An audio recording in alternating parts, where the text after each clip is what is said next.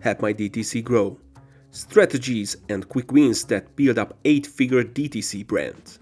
How are big brands adapting the D2C revolution? Today, we are joined by Mikko Rekola, Chief Evangelist at Woolman, a leading Shopify Plus agency that's partnered with over 250 D2C brands, including heavy hitters like Mars and Bosch. Mikko is also a seasoned board member and advisor for various D2C brands, a keynote presenter at numerous e-commerce summits, and the Innovator of the Year award winner in 2022 in Europe with Ellis Insight Service, by Shopify. You will get the answers to the following questions. What would be the most challenging things for the D2C brands nowadays? Why do you think that data is more important than the actual purchase? How to treat loyal and VIP customers uniquely? And of course, I'm here to help your DTC brand grow, so I asked all my favorite questions at the end. Books to read, mistakes to avoid, quick growth tips, and tools to use. Now let's get ready! What do you think? What would be the most challenging things for the D2C brands nowadays? Well, it, it depends that how you define that but uh, if you would ask that me directly as being a specialist for the leading shopify uh, plus agency for global brand being woolman and our customers i would say that definitely like profitability is one that how do you remain profitable in these uncertain times with the inflation ukraine war and other major topics? So how to be profitable? And then from a different perspective the other topic would be first party data especially the bigger players enterprise level level players how to collect data what type of data how to make sure that you are collecting right type of data and then the second and third steps what do you get out of this data so profitability and data are at least like two core things that, that directly come to my mind and how could they solve these uh, these issues? So on, on a strategic and practical level. So with the data and and with the profitability. Yeah. So probably with the data is that you would need to first have good quality of data. So for that you typically need Shopify or Shopify Plus great data model, great checkouts, but you need a tool to analyze the data further. So basic analytics isn't enough. So as example, we have our data management platform called Ellis, ellis.is. We have some pretty nice customers there and we've been developing that for over two years. We were the innovator of the year by Shopify in 2022 thanks to Ellis. So we can help them to understand the core data and also consult based on their data. So I think like it's it's very data driven atmosphere. But that being said, that we also need to make sure that our customers are using the right um, tools to collect first party data. So typically tools such as Klaviyo, Yotpo, and others are very very beneficial in terms of data but they are only benef- very beneficial if they are used in the right way and the customer understands that what kind of data they need to gather how to analyze it how to process it further and, and so on. And i would also in, in a d2c space point out that it's a lot to do with with the products. So as you are launching new products new categories new sizes new flavors whatever how to map and analyze that. And then in some categories such as cpgs so consumer packed goods if not all of your data is coming from sales how to use the data that you gather upfront on the site? So it must be in many cases that every fifth or every seventh of your customer is shopping it online and then the others are going probably to brick and mortar stores. So what type of data points you can gather already earlier before the purchase will occur on site? Because not all purchasers will shop directly online so so very linked topic with that one. Um then if i look at the profitability profitability being the second Miklos. First part is that you will uh, know your own margins and you will report your margins to Shopify and Shopify Plus. So that's the basic first steps. And I still see that quite many stumble here. So they are scared to announce their margins for their colleagues or their team. And that's sort of like a basic step because now when you're looking at growing D2C brands, people are keen of growing profitable D2C brands, not anymore growing brands uh, with poor profitability. So that would be the, the number one step. And secondly, that when you do know the basics of orders and profitability, then you can always make adjustments in customer acquisition, in campaigning, in shipping fees, and in others, which then uh, affect the final result.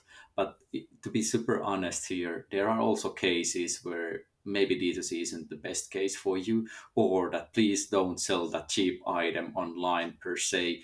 Please bundle it up or, or figure out the solution for more and more brands, it has also something to do with subscriptions, combining individual items with subscriptions and paid subscriptions, definitely getting heavily traction in, in categories such as high fashion and some uh, CPG as well. So making sure that you will have other cash flow than just pure item sales are the way to, to make your business more profitable. So data could be the starting point of every strategy, every product, every new product lines, everything connected with also with profitability. What do you think? How this thinking about data could change the way D2C brands think? probably it's it's getting there and i see like it, it's so tough tough question because it depends that what are you talking about what type of d2c brands are you talking about if i look at this digitally native vertical brands for whom shopify is life and death. They typically are very well there. They understand the importance of data. They are tracking the data. They are updating everything that is related. And the most important part also is that their entire team is aware of this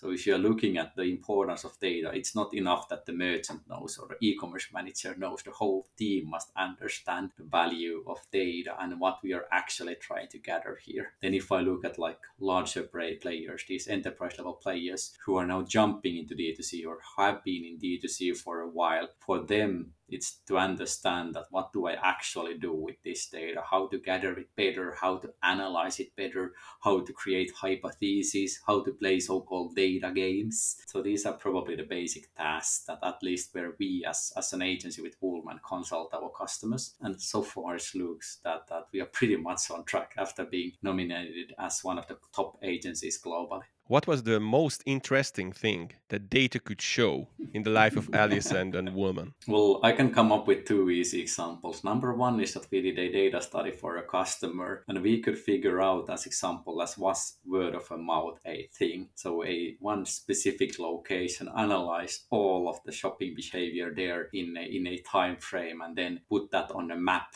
and looked at if word of a mouth was a thing in their business and could you find like clusters where as example one person had purchased the item and within two weeks the neighbors had purchased it as well. So that was very very much of an eye-opener at least to, to my perspective. Um, then probably another case that easily comes to my mind is like switching from non-profitable business to very profitable business. So we have been able to do these in very short time frames even like a week or, or a few weeks. And we can completely like swap the way how they do customer acquisition how they focus on, on their efforts and also how they communicate that both on site in automations and whatever uh, to their customers. So we have done some great uh, sort of like hustle when it comes to adjusting the margins and making sure that your business will be more profitable. I can count at least six or seven of such cases. You mentioned that the global trends also have effect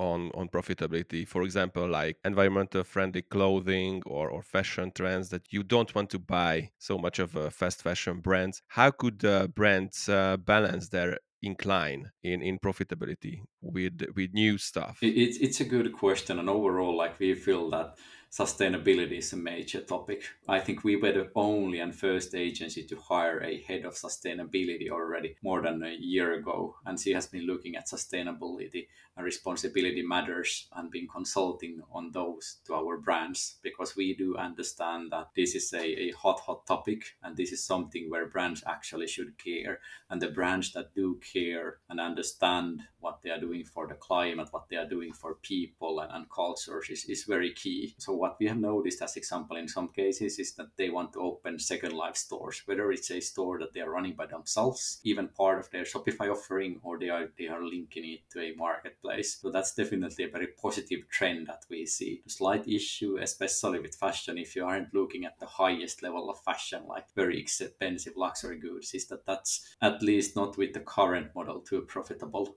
But it's something that you can, as example, gather some great, great data that as example if you would be selling high heels or skirts for how long do your your items last in use and how many times they are being resold online so that's some type of data that is very important to understand and in some cases it can also help with the profitability as well because in some cases that we've analyzed is that it can affect the pricing so if the items are damn damn good, then you could actually sell them for a higher price. So you're as well adjusting some margins there as, as we speak. Uh, but it's definitely interesting topic altogether, and I don't have yet all the answers, but I like the direction where we are heading. That uh, sort of like Second Life is important, tracking products and data is important. We do know that in the European Union there will be some changes for these textile companies by 2025, 2027 regulation coming. So it's very important to stay alert and understand how should I collect also usage data, not only sales data. Did you recognize any market uh, differences between the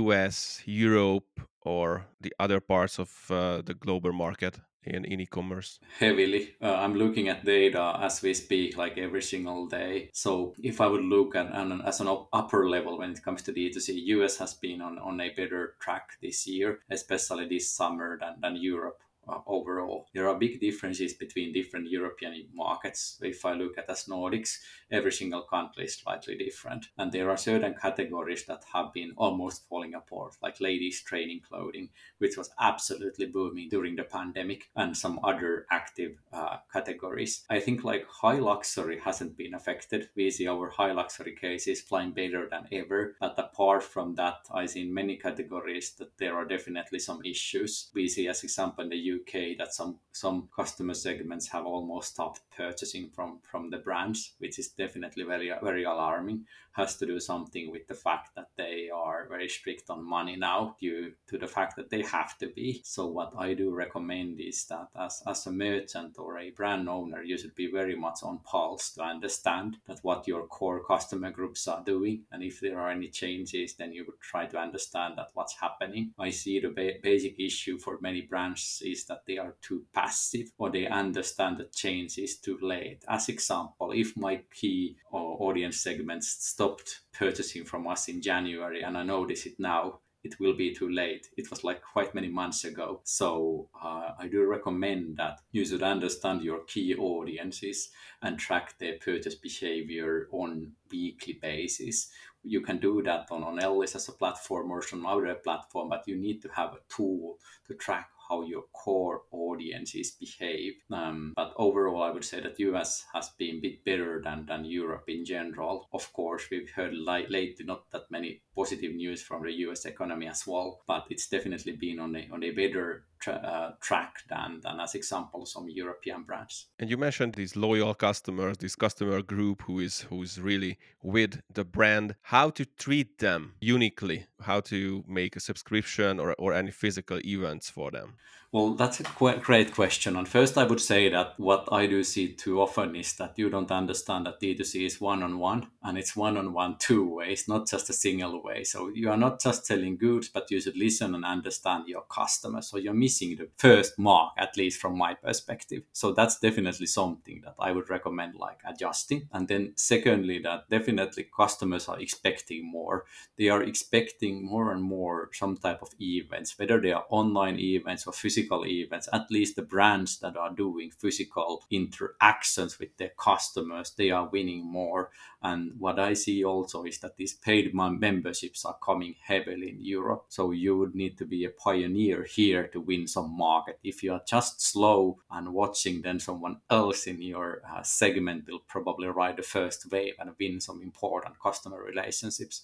But I would definitely look at providing content, providing physical or online activities and even some kind of a gamification that is very much sp- spoken. So, as example, what European brands are currently lacking, they don't have mobile So it would be in most cases very beneficial if you are on a certain level, you are serving like tens of thousands of customers, have a mobile app because that can make sure that you would have a very much more like one-to-one relationship there. And you can as example have an open discussion with the customers there or follow those who are really like vip or loyals and how they behave in in comparison to some other segments but still the same answer. You have to first know that who are the loyals, who are the VIPs, and for that you need to do some exercise. But definitely there are tons of ways how to make it happen. What I, as example, know from our fashion customers is that they are offering some unique items that are only aimed at these very loyal customer segments. I think it's a great way to treat the customer. Or second idea that uh, in many markets you are offering some discounts or campaigns only for these VIPs or pre-campaigns for these VIPs.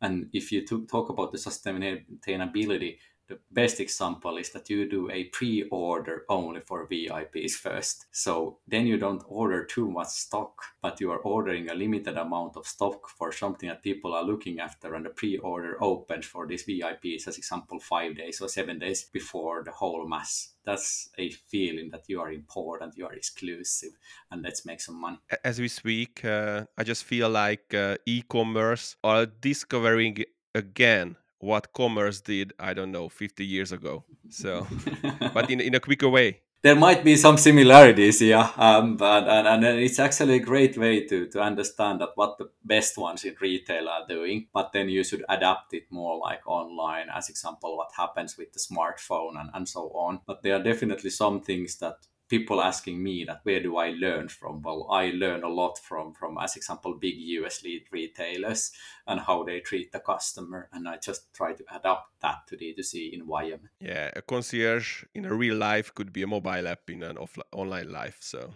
of course. And do you see the trend that also big brands are giving value for for a d2c line in their life and why would they do that? Well i see that more and more. It of course depends that what category you are talking about but if you look at bigger and bigger players on the market in various categories every single one has now a person who is somewhat responsible of d2c and i think that's a miracle because when we started with woolman and we've been serving customers for over six plus years now in the beginning nobody even knew what d2c was and they were questioning that what is d2c and now when i look at some, biggest companies on the planet, so the ones that are growing the fastest, there is always someone who is responsible of D2C. So you just look at titles and you Google like D2C or e-commerce and D2C or DTC, so you will find tons of people. So I think that's a sign that these big players, even Fortune 500 companies, massive automobile companies,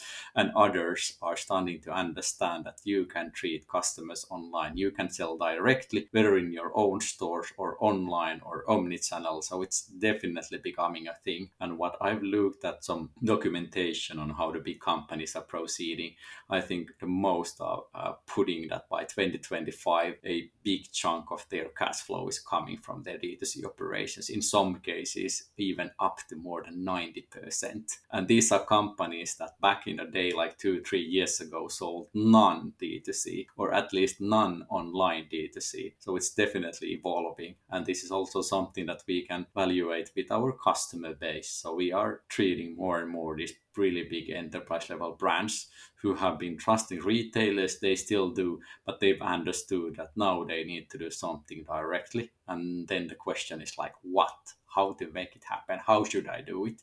But the positive part is that in most cases they can invest. They have resources. So it's not about the resources, more about the goal how should I benefit out of this? How can I gain more customer data? What does real time customer data mean? And how do I understand that when I do D2C, it's actually more complex than it sounds? And if you had the time and energy to write a book or launch a course about what we have just talked about, what would be the title of it? Love this one. Uh, there are not that many great books about D2C. There's one D2C playbook by Mike Stevens. Really recommend that. Mike is a great, great guy in the UK. I love reading it. I read it over and over again. But if I would write a book, I would aim it more at like these bigger brands and bigger players and to explain enterprise level directors, uh, key key stakeholders and presidents what are the benefits of direct to consumer commerce that would be my like main topic because i feel that there is not enough this type of a book on the market or even content on the market. I'm looking at big consultancy companies and others. They are, are still like in early stages when it comes to d2c nobody has yet explained what is the benefit of D2C for a major brand or major player on the market. How should you make it happen? How should you invest there? What are the core benefits that you gain and how do you scale it up for and, and so forth. So those would be definitely the topics that I could I could gather there. And if everything goes right, maybe one day. and last but not least, I want to give some seeds and nutrition for D2C brands to grow. So I have four quick questions that I want some quick answers from you. One you already answered just a bit. Like the first is what books would you recommend to read for a D2C brand? You mentioned Mike Stevens. Yeah, Mike Stevens D2C playbook is definitely one then if you need to have another one, then Eric Ries, all the books from him are great. Agile startup, lean startup. I think those are like great, great, great titles. I would recommend those. Those are my to-go books, but not definitely a book, but there is an article by Andy Dunn, the guy from Bonobos. He did write about digitally native vertical brands already way, way back. Uh, there is also a book, but there is a really good blog post so if you are new to D2C, you should read Andy's uh, blog post. I think it's from 2014, a must read. Hmm. Uh, the second is what is the biggest mistake that D2C brands could make? The single biggest mistake? Not investing enough uh, especially in today the customer acquisition and the model itself. So it won't fly if you won't invest in it. The same goes with retail. You need to do investments in order to get on the level where you can scale it up. The third is could you tell me your quick growth tip related to data and what we have just talked about that they could apply the the next day that they could this goes for everyone who is on shopify plus so definitely shopify plus the basic customer tool has updated during the summer and spring so now you can as example segment your customers based on purchase intent there is high medium and low focus on the high one, try to study the high segment, try to study the medium segment, and try to understand why you have some in the low segment. So the basic pyramid. That would be my to go tip for every single Shopify Plus merchant out there. Great. Lastly, what tools would you use as a D2C brand for growth? Of course, Ellis. but other than that it, it depends also on the what industry you are there at and, and what type of case you are uh, you are running the operation. I would say like um, well it, it depends in, in some cases but you need to have some kind of a like great great automation tool. We typically go with Klaviyo. Then you need uh, some kind of a review tool. It could be like yotpo or some other. I think yotpo is by far the one that, that you need to have. Then you are typically looking at some kind of a segmentation tool. We do have that, that in Ellis. If you don't, then there are some other options on the market. But then when you definitely want to gather the data and understand what do recommendations and gather gather data, then I know that your Optimonk is a great alternative. And there are many, many such tools on the market that can help to utilize and gather data. So definitely recommendation there as well. Then it's not a tool, but it's key. Shopify Markets is getting great. So if you're trying to do your operation with multiple markets, then I would recommend at least studying what Shopify Markets is and also reminding that Shopify B2B is getting as great as well. So you can actually sell with Shopify in other channels as well, both B2B, B2C, and they are very smooth to use. So overall a shout out to Shopify. Thank you, Mikko, for accepting my call and giving this tremendous amount of value for the listeners. No worries. It's, it's been an absolute pleasure. If you want to reach out more, please check my LinkedIn, Mikko Rekola, and check our company, Woolman. It was a pleasure, Miklos. Thank you so much. And don't forget to try these tips today. For more seeds and nutrition, stay tuned for the next episode.